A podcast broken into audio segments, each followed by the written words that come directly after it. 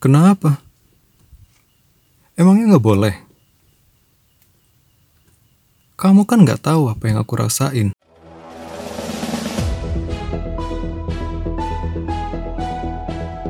Alfa Bicara Podcast.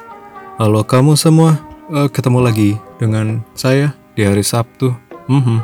Apakah kamu berlibur atau masih ada kerjaan? Oh ya, oh, bagaimana hari kamu? Menyenangkan atau tidak. Terima kasih untuk yang sudah mendengarkan episode kemarin. Terima kasih juga untuk yang men-sharing, berbagi cerita di email, um, di sosial media, di mana aja. Terima kasih, sangat saya apresiasi sekali. Dan seperti episode kemarin, saya saya suka mendengarkan ulang. Ya kadang annoying sih dengar suara sendiri, tapi kelihatannya sedikit sedikit kurang dalam pembahasan kemarin yang tentang penyintas depresi itu. Saya bukan ahli, saya bukan psikolog, tapi apa yang saya ceritakan dan saya bagikan adalah part dari apa yang saya alami atau ya sepengalaman atau sepengetahuan saya dalam melihat kawan-kawan yang tuh inilah memiliki masalah yang sama. Ya mungkin nanti ketika ada kawan yang bisa saya ajak sharing untuk menjadi teman sharing, nanti akan saya bikin episode khusus yang akan membahas lebih dalam. Dan kali ini saya ingin bercerita ya sambil baca-baca email dari kawan-kawan kawan semua, tapi mungkin nggak semuanya saya baca, hanya saya simpulkan beberapa yang mirip dan ya akhirnya saya ambil keputusan untuk membuat satu episode dengan tema ini, yaitu moving on atau move on ya. Apakah kamu sedang merasakan dan sudah lama merasakan sesuatu yang hilang itu yang dulunya kamu rasa sangat kamu sangat tergantung dengan hal itu tapi kemudian rasanya tiba-tiba pergi dan kamu tidak punya daya untuk mengganti, kamu tidak punya daya untuk recovery, recovery dari perasaan itu. Bagaimana? Apakah kamu siap untuk mendengarkan pendapat saya? Mungkin tidak 100% benar, mungkin juga tidak related dengan kamu, mungkin juga masuk dengan cara kamu dalam penyembuhan itu. Tapi mungkin biasa jadi sedikit masukan untuk dari orang yang sama-sama mengalami hal yang ya mungkin mirip-mirip walaupun tidak sama. Apakah kamu siap? Tapi saya ingin membawakannya dengan suasana ceria, tapi sepertinya kurang pas. Tapi kalau terlalu dengan nada yang sedih, kayaknya juga saya nggak mau kamu terus-terusan sedih. Seringkali itu perasaan patah hati atau broken heart muncul karena ada banyak hal. Mungkin begitu familiar kita dan orang-orang lain di luar sana mengartikan patah hati itu dengan mengaitkannya dengan sekedar dengan urusan percintaan antara lawan jenis dan banyak sekali karya-karya yang datang atau lahir dari hal itu tapi sebenarnya kalau menurut saya banyak hal lain selain hal percintaan antara laki-laki dan perempuan itu yang yang mengakibatkan patah hati. Ada banyak hal uh, seperti ini, seperti uh, mohon maaf uh, ditinggal seseorang yang engkau kasihi untuk berpindah alam atau berpisah dengan hewan peliharaan atau kehilangan barang-barang yang kamu sukai. Dan biasanya sering kali terutama saya saya ingin bercerita tentang saya dulu ya. Bukan saya egois. Nanti ada saatnya cerita kamu yang saya bacakan. Saya mengalami kesulitan untuk mengatasi perasaan itu sudah bertahun-tahun, mungkin lebih dari dua atau tiga tahun. Ya memang memang mungkin itu adalah salah satu kelemahan saya. Saya sangat sulit untuk menyembuhkan diri sendiri atau memotivasi diri sendiri dan sangat lambat untuk belajar dan sering kali apa yang saya lakukan malah memberi dampak yang lebih buruk, menghasilkan dampak yang lebih buruk. Salah satunya adalah terlalu larut dalam kesedihan. Kita boleh saja sih kalau menurutku boleh saja menikmati atau apa ya, merasakan perasaan yang saat ini memang sedang sedang terjadi, rasa sedih. Menurut saya entah laki-laki atau perempuan kalau mau menangis menangis saja sih. Luapkan emosi yang ada sekarang. But tapi jangan terlalu lama, jangan terlalu larut, jangan seperti saya bertahun-tahun. Kamu harus, kamu harus kembali ke fokus kamu dalam hidup. Itu bukan satu-satunya cara atau satu-satunya alasan buat kamu berhenti buat melangkah. Dan kemudian apa ketika kesedihan itu sangat berlarut-larut? Saya mulai mengalami yang namanya penurunan produktivitas. Hmm, bisa dibilang seperti mungkin teman-teman saya pernah bilang, kawan-kawan ya, keluarga pernah bilang ketika saya tidak mengalami perasaan itu ya, tidak patah hati, tidak ditinggalkan. Semangat semangat saya itu sangat luar biasa. Melakukan segala sesuatu sangat passionate dan hajar terus, hajar terus. Dan ketika patah hati, seketika semuanya berubah jadi berbalik, tidak seperti biasanya. Langsung saya terlalu banyak murung, terlalu banyak cemas, terlalu banyak melamun, yang mengakibatkan apa yang sebenarnya atau seharusnya saya kerjakan itu malah tidak tidak terselesaikan. Saya ambil contoh adalah saya akui saya adalah mahasiswa yang sangat tua ya. Lulus dengan ya predikat yang biasa aja tapi sekolahnya lama banget. Dan ya bukan mengkambing hitamkan uh, perasaan ini sih putus cinta atau patah hati, tapi ketika ketika saya akhirnya alhamdulillah bisa lulus dan um, sudah berapa tahun berjalan ke sini, saya bisa menyimpulkan, uh, memikirkan sebenarnya apa yang menjadi akar masalah dari keadaan atau apa yang saya alami kemarin itu. Dan saya akhirnya mengambil hipotesa ya, bukan belum kesimpulan ini bulat. Mungkin itu adalah salah satu penyebab saya tidak menyelesaikan pekerjaan saya karena saya terlalu larut dalam kesedihan. Dan bayangkan, di keseharian saya, patah hati itu dampaknya sangat nyebelin banget kalau untuk orang yang sangat susah untuk bangkit, untuk sembuh. Pertama, kamu akan merasakan yang namanya kosong. Mau ngapain mau ngapa-ngapain bingung, lalu kamu juga mengalami insomnia, kamu nggak bisa tidur karena di pikiran kamu itu terus muter terus, berpikir terus dan akhirnya kamu nggak bisa tidur. Apa yang terjadi ketika tidak bisa tidur di malam hari? Bangun dari tempat tidur atau esok paginya telat, tidak bisa bangun pagi, akhirnya bangun siang. Dan yang se, se apa ya, se, sepengetahuan saya ketika saya bangun telat atau bangun siang itu rasanya sudah malas untuk memulai aktivitas kembali. Eh, rasanya terlambat, walaupun bisa sih, bisa tetap beraktivitas, tapi rasanya kurang fresh aja seperti itu. Dan itu akhirnya berdampak ke hal-hal yang lain. Selain ke perkuliahan saya yang agak tersendat di tugas akhir, padahal di tiga setengah tahun pertama itu saya sudah mencapai proposal tapi saya harus menikmati tiga setengah tahun lagi untuk skripsi. Itu kan hal yang gila. Kamu nggak boleh seperti itu sih. Itu hipotesa saya aja. Salah satunya akar permasalahannya mungkin ada di situ. Tapi saya tidak mau mengkamping hitamkan itu. Karena sepertinya ada masalah yang lain. Ketika kamu merasakan patah hati, produktivitas menurun, dan yang apa yang ada di pikiranmu itu semuanya penuh drama Seolah-olah dunia ini runtuh, seolah-olah langkah ini udah nggak bisa lanjut lagi. Seolah-olah semuanya udah berakhir. Seolah-olah, seolah-olah diri kamu sendiri memanipulasi kamu supaya tidak maju atau tetap berada dalam posisi yang dalam, yang jatuh. Ya, itulah patah hati. Seringkali malah logika kita jadi tertutup, terhalang kerjanya terhalang. Sebenarnya di pikiran kita, di logika kita, kita sudah diingatkan bahwa kita harus jalan, kita harus jalan. Tapi mungkin hati atau jiwa atau apa seolah diri kita ini menolak. Oh tidak, saya masih larut, saya masih sayang-sayang. Saya ingin menikmati perasaan ini lagi terus terus terus terus terus. Sebenarnya kita tahu bahwa apa yang kita lakukan salah, tapi kita sendiri menolak usulan itu. Jangankan usulan dari luar, dari diri kamu sendiri aja, diri saya waktu itu, itu menolak. Ketika kamu merasakan hal seperti itu, ya mungkin uh, kita sejajarkan soal putus cinta atau berpisah dari pasangan. Ketika kamu merasa seperti itu, tidak ada cara lain atau tidak ada um, apa namanya, tidak ada obat lain selain kamu lawan. Kamu harus lawan. Kamu harus lawan dan kamu tidak boleh larut dalam sedih. Boleh kamu menangis, boleh kamu kecewa satu dua hari atau maksimal seminggu atau satu bulan, it's okay. Tapi kalau sampai bertahun-tahun, uh, itu semua tidak layak buat kamu kerjakan. Kamu nggak layak mendapatkan hal seperti itu.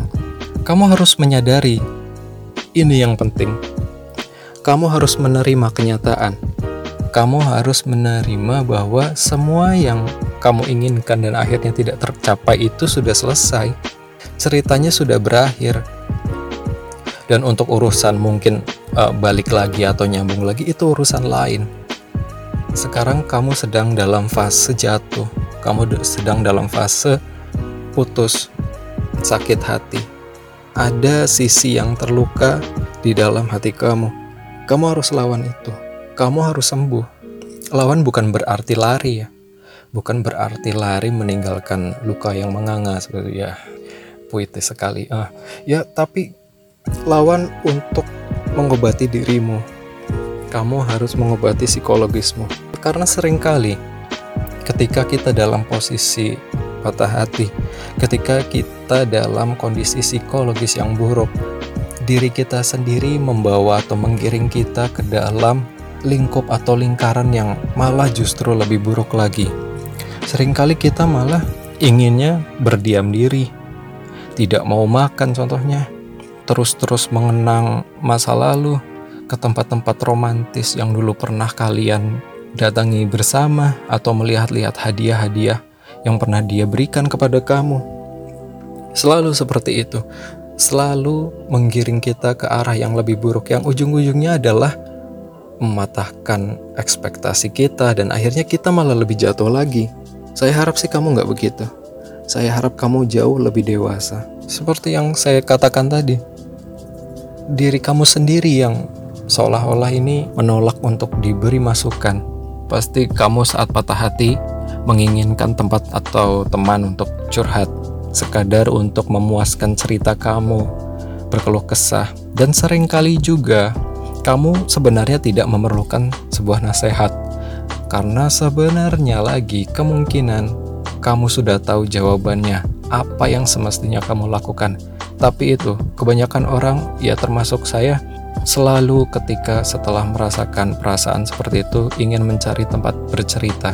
Ya manusia ingin melampiaskan hasratnya untuk bercerita seperti itu tanpa menerima nasihat dari mana pun. Jangankan dari orang lain, dirimu sendiri, isi kepalamu ketika berpikir yang sebenarnya seharusnya saya lakukan ini ini diri kita sendiri menolak itu sering kali seperti itu.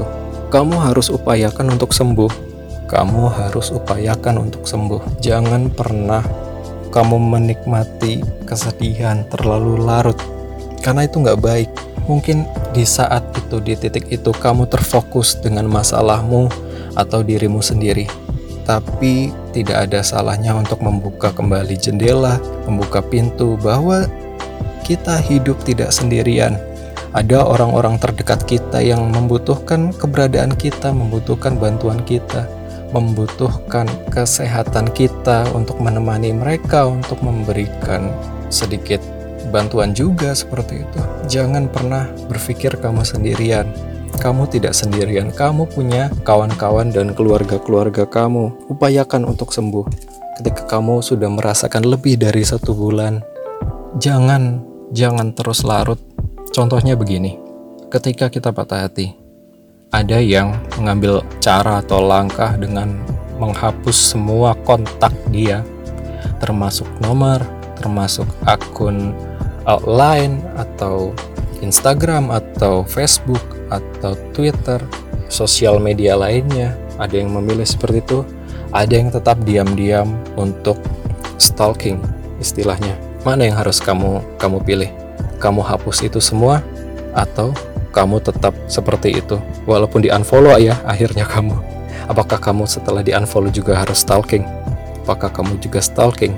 Percayalah, apa yang kamu lakukan di sosial media ketika membuka sosial media lalu kamu stalking dia masih stalking dia kamu tidak akan pernah move on kamu tidak akan pernah beranjak karena kamu tidak pernah bertemu dia karena kamu dibayang-bayangi harapan bahwa suatu saat kalian akan bersama itu yang sangat bahaya harapan yang sangat bahaya jangan jangan seperti itu lawan adiksi itu lawan ketergantunganmu kepada orang lain, terutama si dia yang sudah pergi meninggalkan kamu. lawan kecenderungan untuk selalu ingin tahu apa yang dia lakukan hari ini, kemarin, tahun lalu. Hilangkan itu. Dan sebenarnya ada yang mungkin salah atau kurang tepat menurut saya. Ketika ketika kalian berpisah kalian sama-sama merasakan kekecewaan atau patah hati. Ada yang bilang obatnya adalah mencari yang baru atau menanti yang lebih tepat. Um, big no. Menurut saya bukan. Menurut saya bukan.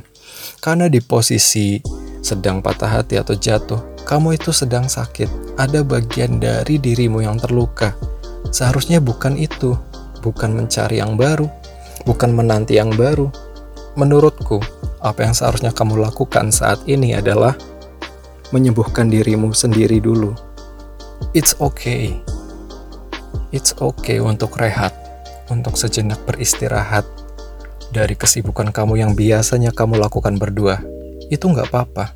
Kamu tidak harus berdua, kamu tidak harus eh, sama-sama. Uh, Dan yang penting adalah kamu harus sembuh luka yang ada itu harus sembuh dulu. Karena kebanyakan, sepenglihatan saya, sepengetahuan saya, ketika ada yang patah hati lalu tidak lama kemudian dapat yang baru atau mulai mencari yang baru, biasanya setelah mereka jadi atau setelah mereka menemukan yang baru itu di perjalanannya akan ada masalah ketika kita menginginkan atau jadinya malah membandingkan kenapa yang baru ini berbeda dengan yang lama ya. Saya jadi kangen yang lama seperti itu. Itu malah akan membawa masalah baru dan kamu nanti akan malah jadi orang jahat karena melukai hati orang lain.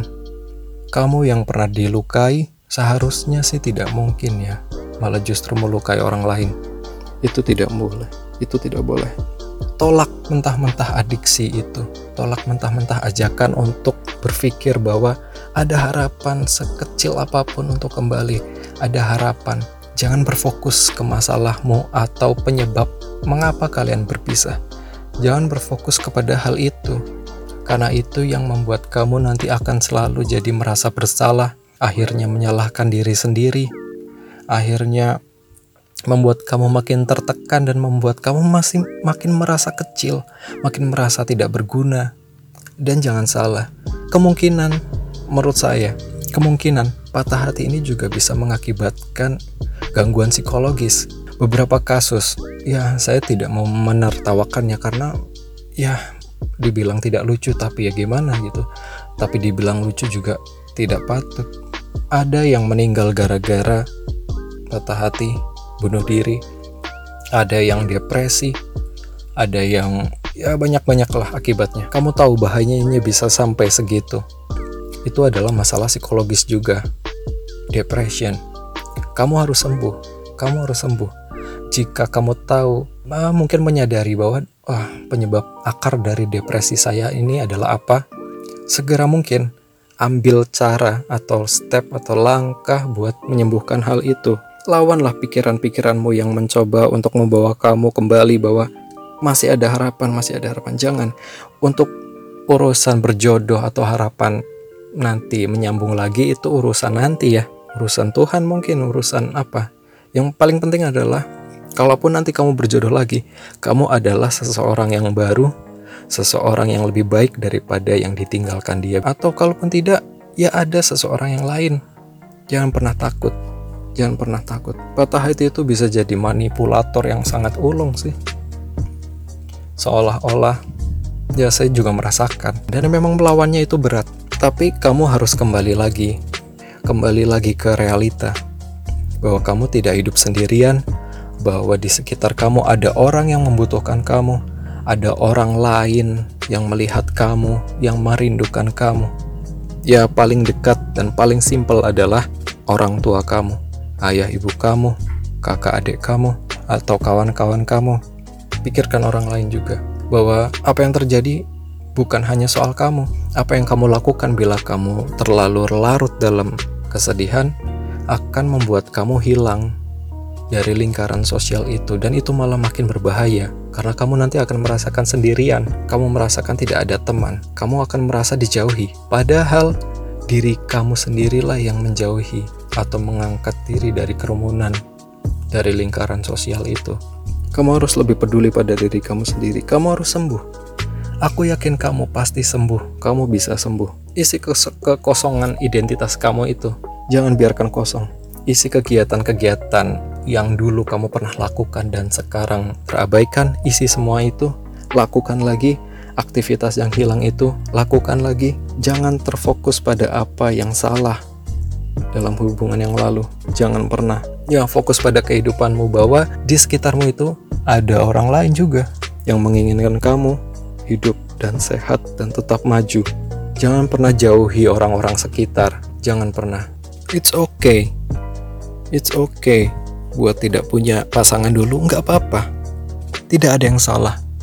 Yang salah justru kalau kamu memaksakan untuk segera mungkin untuk punya, untuk balas dendam bahwa kamu mampu tanpa dia itu salah. Itu cara yang salah.